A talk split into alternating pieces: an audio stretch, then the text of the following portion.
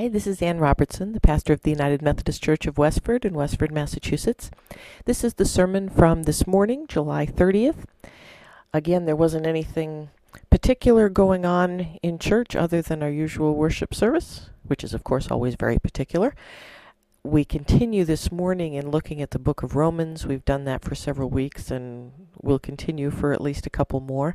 So we're this morning in Romans 8, the end of Romans 8, and the title of the sermon is The Love of God. Please remain standing for the reading of the Gospel, which comes from the Gospel of Luke in the 23rd chapter, verses 39 through 43 during the crucifixion. One of the criminals who were hanged there kept deriding Jesus and saying, Are you not the Messiah? Save yourself and us. But the other rebuked him, saying, Do you not fear God, since you are under the same sentence of condemnation? And we indeed have been condemned justly, for we're getting what we deserve for our deeds. But this man has done nothing wrong. Then he said, Jesus, remember me when you come into your kingdom. Jesus replied, Truly I tell you, Today you will be with me in paradise. This is the word of God for the people of God. Thanks, be to God. God. You may be seated.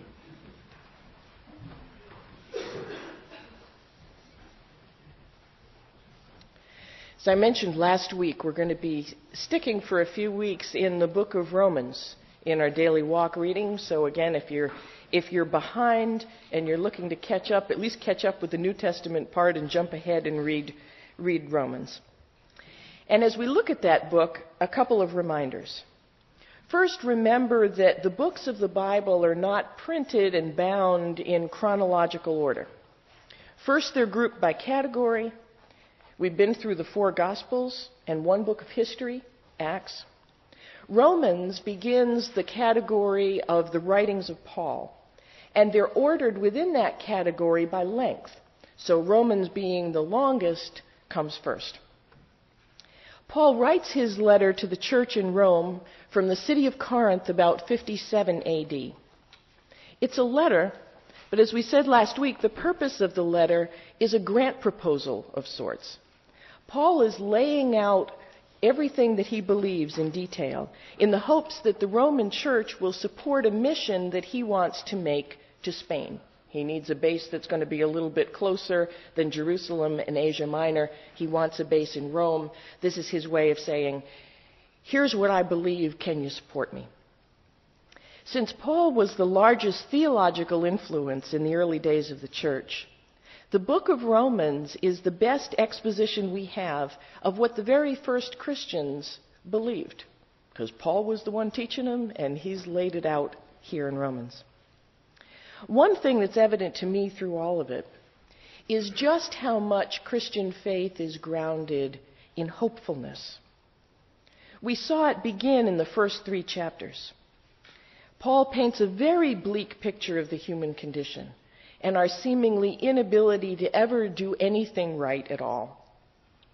But just when you think that it would probably be a good thing just to end the whole human project, maybe go back to God with Noah and say, you know, just wipe it all out. Paul jumps in in Romans 3:21 with his famous but now apart from the law and tells us about how God's grace makes goodness and beauty and salvation possible after all.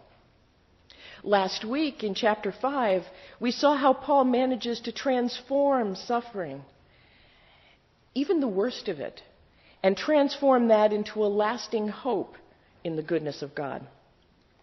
And now, at the end of chapter 8, Paul writes the stunning passage that Wayne read about the all encompassing love of God that's with us no matter what. The timing, as far as Paul's writing, is good. If you re- remember your Roman history, Nero became emperor in 54 AD, three years before Paul is writing this epistle.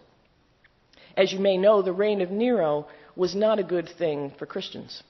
I don't think it was particularly good for Rome either, but it especially wasn't good for Christians. Under Nero, Christians suffered the worst persecutions to date. They were tortured and killed in ways that are too horrible to mention in a family service. And Paul will not be immune. Both Peter and Paul lose their lives under the reign of Nero. But before Paul is arrested and brought to Rome, he writes Romans. And he gives to future martyrs in Rome something to hang on to when everything else is taken away. For I am convinced, he writes, that neither death nor life, nor angels, nor rulers, nor things present, nor things to come, nor powers, nor height, nor depth, nor anything else in all creation will be able to separate us from the love of God in Christ Jesus our Lord. That passage is a gift. And I think there's perhaps no greater gift to our world right now. War spreads from heart to heart and nation to nation. The twisted cult of terrorism makes off with the souls of the young and tries to instill fear in others. The weather is out of joint across the globe fires and floods, tsunamis and earthquakes and hurricanes and excessive heat that's killed over 100 people in California. People are beginning to ask, both privately and publicly, whether this is it. People have come to me and asked that. Whether this is the end of days, whether the final wars are upon us. For myself, I doubt that this is the end. At least I doubt it's the end of the world. Might be the end of the United States as a superpower. Might be the end of a certain way of life. It might even be the end of any of us in particular. The ravages of war won't stay away from our shores forever, I don't believe. But I don't think that it's the end of the world. Even if it were, however, we have these words from Paul. And for me at least, I think that's all we need. Memorize them. Or at least put the concept securely somewhere in your brain. Nothing but nothing can separate any one of us from the love of God. That's not to say that there aren't times when we don't feel like God doesn't care if we live or die. I've felt that way at times. I'm sure many of us have. But our feelings are just our feelings. They have only a hit or miss relationship to reality. The reality is that God's love is always, always there for us. And that assurance is better than a flak jacket. Part of the reason for spiritual formation is to develop both protection and coping strategies so that when life does get bad, we have the inner resources to be able to deal with it. When life falls apart, that's often a motivation for people to get up and start thinking about spiritual things and to go to a faith community.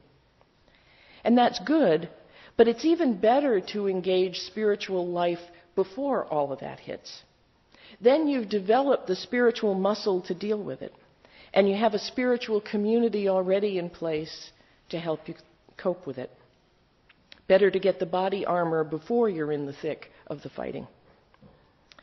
If you walk the walk of Romans, you're off to a good start with that spiritual muscle.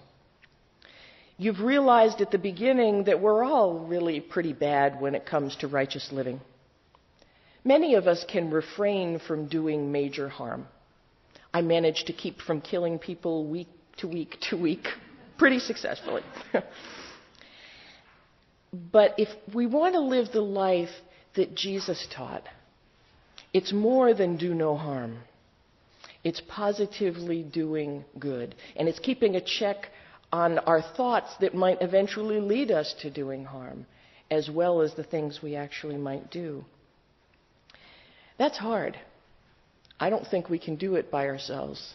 I think it takes a like minded community helping each other, supporting each other, saying, oh, you know, maybe that was out of line, or congratulations, that was a wonderful thing to do. So, step one in the walk of Romans realizes that and accepts the help that God freely offers directly in our spiritual life and through others. Many of the next steps involved in li- are living that out in accepting the difficulties and the suffering that life brings, being willing, as we talked last week, to offer them up to God, to let God have them, to be patient while God is working it out on God's timetable and not ours. Let the patience in us grow. And then having the reward of God showing up in our lives and proving God's love for us. And after that happens enough times, we begin to sing the song at the end of Romans 8. Paul said in Romans 5 that we should boast in our sufferings. And Romans 8 has the example of it. Who will separate us from the love of Christ? Paul boasts. Will hardship, or distress, or persecution, or famine, or nakedness, or peril, or sword? No. In all these things, we are more than conquerors through him who loved us. Today, we could add to that list what will separate us from the love of Christ? Will terrorism or bombs or the death of our loved ones? Will fire or flood, crashing plane or exploding rail? Will extremism or partisanship or illegal immigration or abortion or gay marriage or getting both your legs blown off in war, will any of that separate you from the love of God? No. No.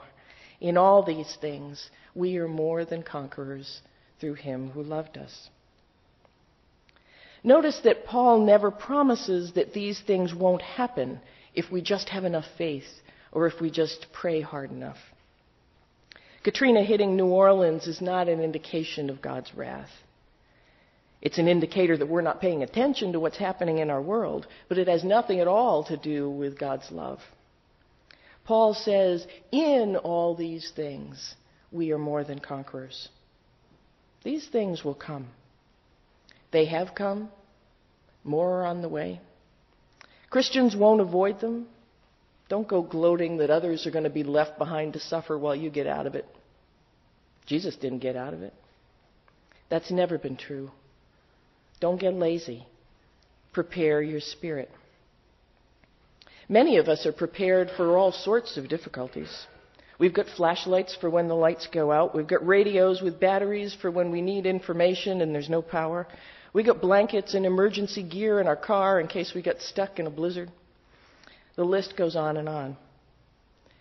But is your spirit prepared? Have you walked the road far enough for enough time with enough faith that you absolutely for sure know that nothing can separate you from the love of God. That's not a skipping through the tulips la la la kind of love and kind of verse. This is the writing of a man who within seven years is going to be beheaded for his faith. It's written to people who are going to very soon be robbed and beaten, tortured and mocked and killed for hanging on to their faith in Jesus. And when all of that comes their way, their spirits are going to be ready to meet it because they first prepared themselves in faith. They didn't take the easy road, they exercised their spiritual muscles. They came together in worship to learn and to develop a network of support.